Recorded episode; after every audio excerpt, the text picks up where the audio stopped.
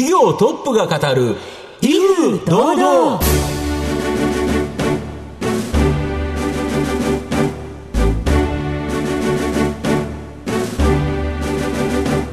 毎度相場の福の神こと藤本信之です。アシスタントの飯村美希です。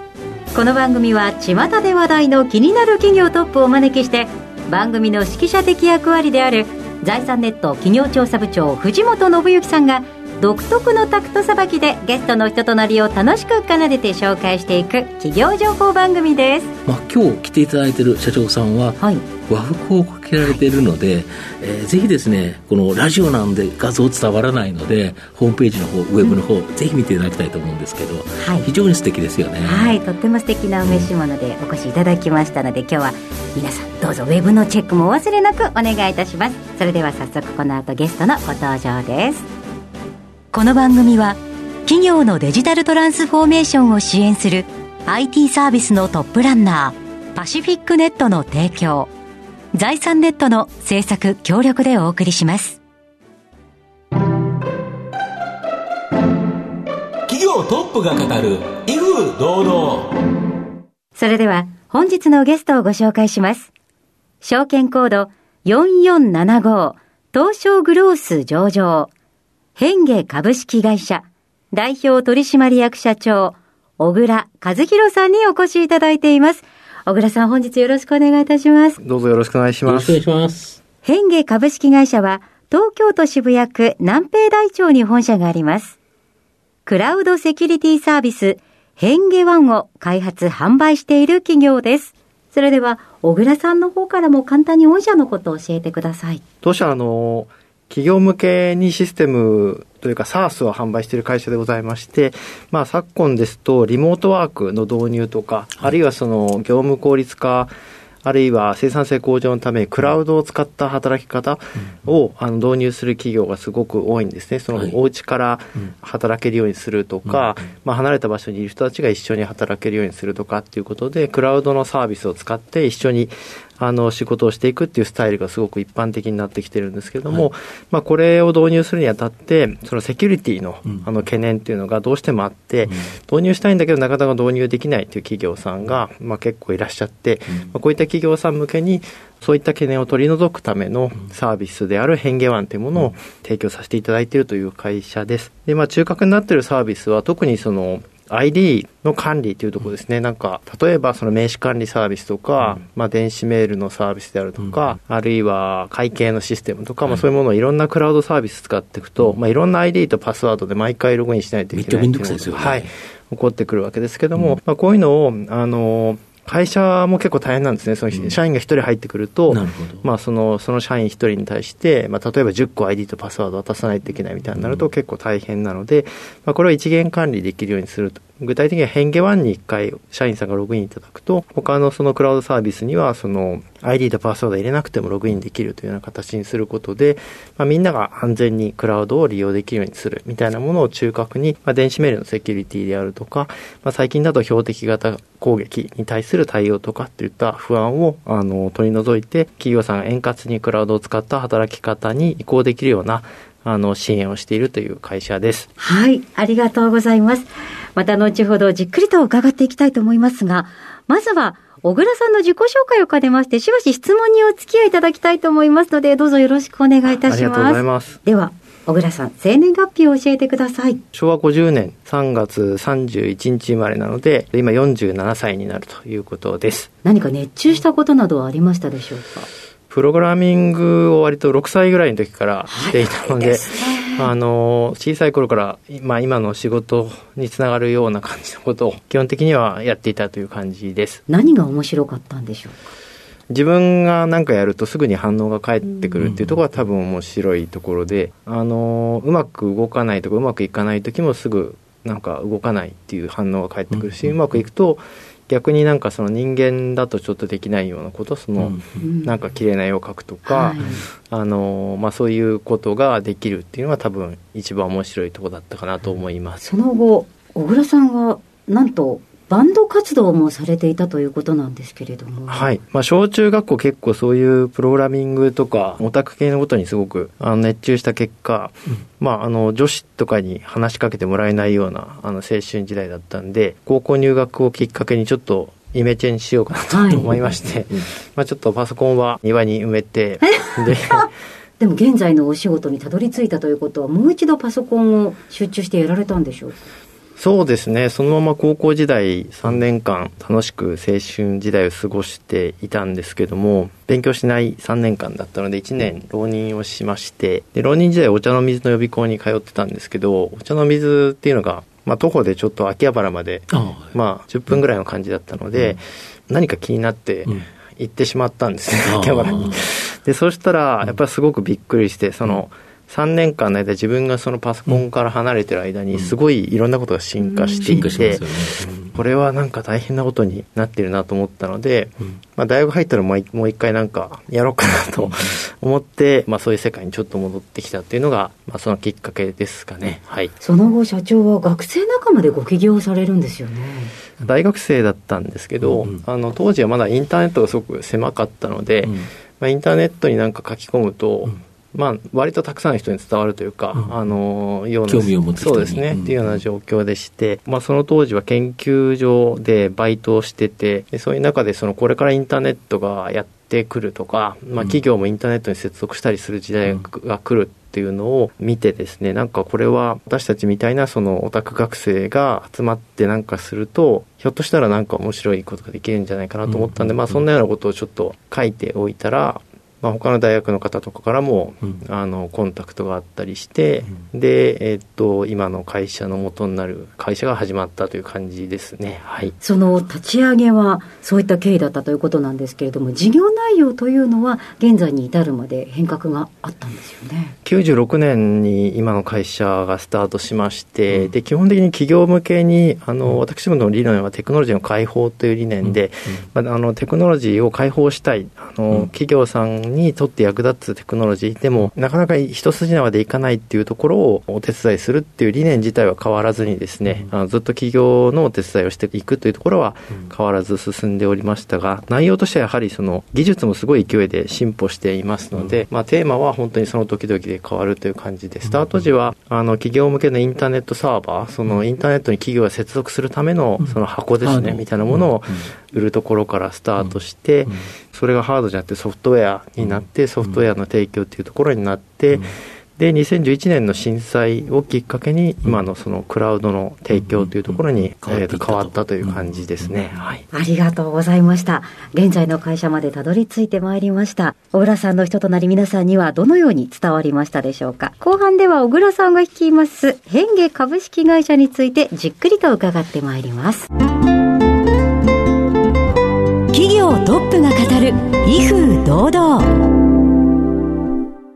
では後半です。藤本さんのタクトがどう冴え渡るのか、ゲストの小倉さんとの共演をお楽しみください。御社のクラウドセキュリティサービス変化は、まあ、先ほどですね、こんなサービスだっていうのは聞かせていただいたわけなんですけど、はい、具体的にですね、どんなお客さんがお使いいただいてるんですか、はい、平均的なその社員数の規模でいうと1000人ぐらいっていうのが平均になるんですけども、まあ、実際には大きな会社さんも小さな会社さんもいらっしゃって、うん私たちもその主要ターゲットとしては300人から5000人ぐらいの会社さんがターゲットになっているという、えー、形になっています。でそうした企業様が、まあ、これからクラウドを導入して、あの働き方を柔軟にしていきたいとか、業務を効率化していきたい、生産性を向上していきたいっていった段階で、まあ、いろんな悩みにぶち当たるんですね、うん、そのとはいえ、なんかみんなが家からその契約書をダウンロードできるようになって、それでいいんだろうかとか、漫画記者からダウンロードしてもいいんだろうかとか、まあアルバイトの人も社員の人も同じように情報にアクセスできていいんだろうか、うん。ちょっとやっぱりわからないから、で、この戸惑ってしまうような、あのステージのお客様が、まあ、あの、多いですね、うん、なるほど、本当に SARS のビジネスっていうのは、まあ、御社含めて、ものすごく今、広がってますよね。やはりそのソフトウェアの提供のその、私ももう二十何年やってますけども、そのソフトウェアを企業様に提供する方法としてはやっぱり本当に洗練されていて、まあ、例えばですけど、朝アクセスしたら新しい機能が追加されてるみたいなことも最近は普通では、普通じゃないですか、まあ、そういう形で企業様にとって必要な機能をどんどん追加していけるっていう意味では本当に洗練されたモデルだと思っていて多分その辺が評価されて、まあ、企業さんもあの導入されているしそれにそのリモートワークとか、うん、まあ、そうあの柔軟な働き方といったような観点も加わると、どこからでもアクセスできるとか、そうね、あのそういったところですね。複数のサービスを使って、複数で ID、パスワードなんかあったら、やってられないですもんね。みんな不便なんですよね、その社員さんも全部覚えなきゃいけないし、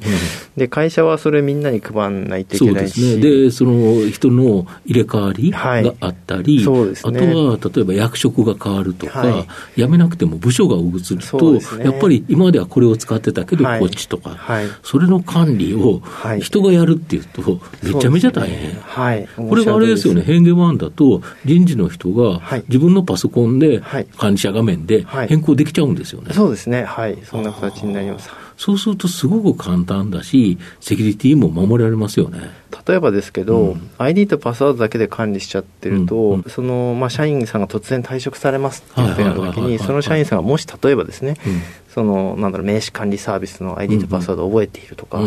契約書管理サービスの ID とパスワードを覚えていれば、理屈上はその、あ、外からもそうですね、やめちゃった後見られるよねとかいうのもあるので、まあ、その辺が結構面倒くさいというか、あのしっかりアカウント消さなきゃいけないとか、あのパスワードを変更しないといけないみたいなのは、やはり情報システム管理者にとってはすごく大きな負担になっていて、でまあ、その辺がどうしても導入の足かせになってしまうというのが、あの私たちとしてはあのどうにかしたい問題としてあの捉えておりました、はい、今、この変化ワンの導入されている企業って、どれぐらいの数あるんですか？今は2200社以上に、あのご利用いただいておりまして、200万ユーザー以上のユーザー様にご利用いただいております。なるほど。それだけ使っていただいている。で、そこの2200のうち、上場企業の比率も結構高いんですよね。日本の上場企業の16%にご利用いただいているサービスという、うん、あの変化ワンがですね、ということになっています。6社に1社は、えー、変化ワンを使っている企業と。そうですね、何らかの形でご利用いただいているっていうことになりますかね、うん、計算上、はい、これ、あと解約率がやっぱりこのサービス、非常に低いと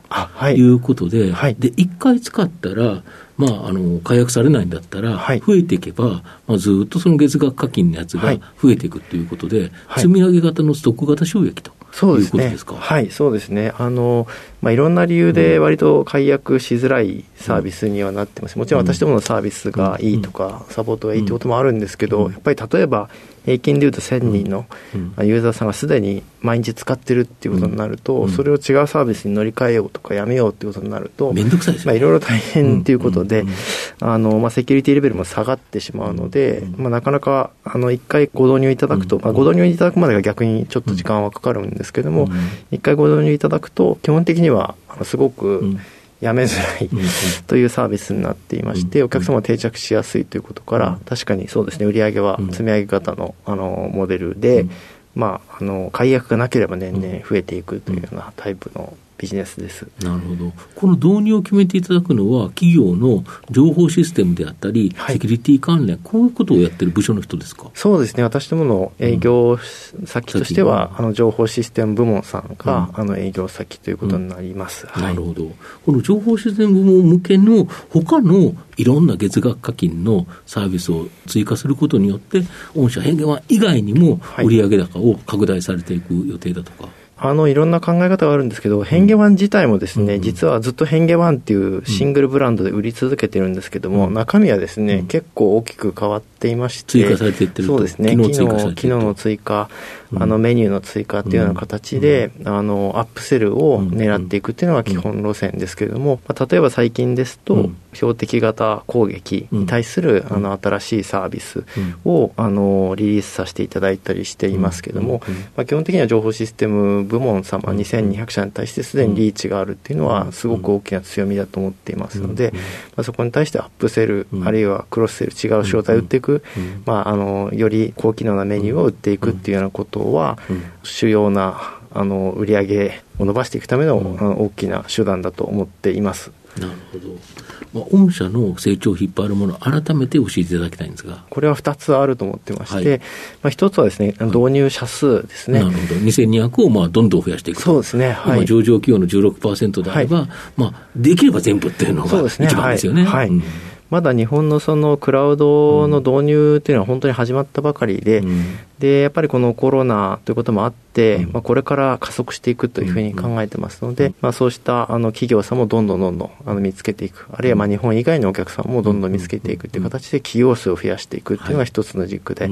でもう一つがその1企業あたりの単価を上げていくっていう部分ですね、そのお客様もまだ本当にクラウドは始まったばかりで、えお客様の課題っていうのは山積みというか、あの私たちも解決できているのは本当にお客様の今、そうですね、あのこれからその直面する課題の中で本当に一部でございますので、うん、まあ、そういう課題をどんどん解決していくような機能を、あの追加していくことで、お客様あたりの単価を向上させていくという、この二軸で、えー、成長をしていきたいと思っています。では藤本さん最後の質問をお願いいたします。あなたの心に残る四字熟語教えていただきたいんですが、えー、新陳代謝にしました、はい、はい、なぜ選ばれましたか？そうですね、やはりその世の中が大きく変わっていく中で、やっぱりテクノロジーは特にすごい勢いで変わっていっていますので、まあ、私たち自身もあの新陳代謝をしていく、新しいものをどんどん取り入れていくということをしていきたいですし、まあ、それからお客様のその新陳代謝ということにもですね促進できるような、まあ、そういったあのソリューションを提供し続けたいなという思いから新陳代謝というあの四字熟語を選びました。はい。ありがとうございます。改めまして本日のゲストは証券コード4475東証グロース上場変化株式会社代表取締役社長小倉和弘さんでした。小倉さんありがとうございました。ありがとうございました。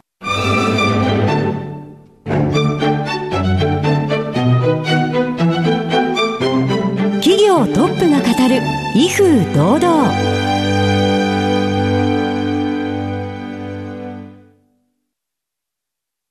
企業のデジタルトランスフォーメーションを支援する IT サービスのトップランナー、東証スタンダード、証券コード3021パシフィックネットは、パソコンの調達、設定、運用管理からクラウドサービスの導入まで、企業のデジタルトランスフォーメーションをサブスクリプションで支援する信頼のパートナーです。取引実績1万社を超える IT サービス企業、東証スタンダード、証券コード3021パシフィックネットにご注目ください。お送りしてきました企業トップが語る威風堂々そろそろお別れのお時間です。今日のゲストは、ヘンゲ株式会社代表取締役社長小倉和弘さんにお越しいただきました。そして小倉さんの選ばれました四字熟語は新陳代謝でございました。なぜあの和服であの過ごされてらっしゃるんですか？なんて質問させていただいたんですけれども、はい、あのグローバル企業として世界に出ていく、うん、えー、で社内の公用語も英語に変えたでも日本人の心はしっかり忘れていませんよという気持ちから、えー、あの和服を着られているというお話を伺いました。そうですね。この前取材に行った時も和服だったのでずっと和服みたいですね。かっこいいですね、はい、そして日本の心を大切にしているそんなところにもとても素敵だなという思いがありました、はい、ということでございましてぜひウェブサイトの方でお写真チェックいただければと思います。それではここまでのお相手は藤本信之と飯村美希でお送りしました次回のこの時間までほなさいならこの番組は企業のデジタルトランスフォーメーションを支援する IT サービスのトップランナーパシフィックネットの提供財産ネットの制作協力でお送りしました。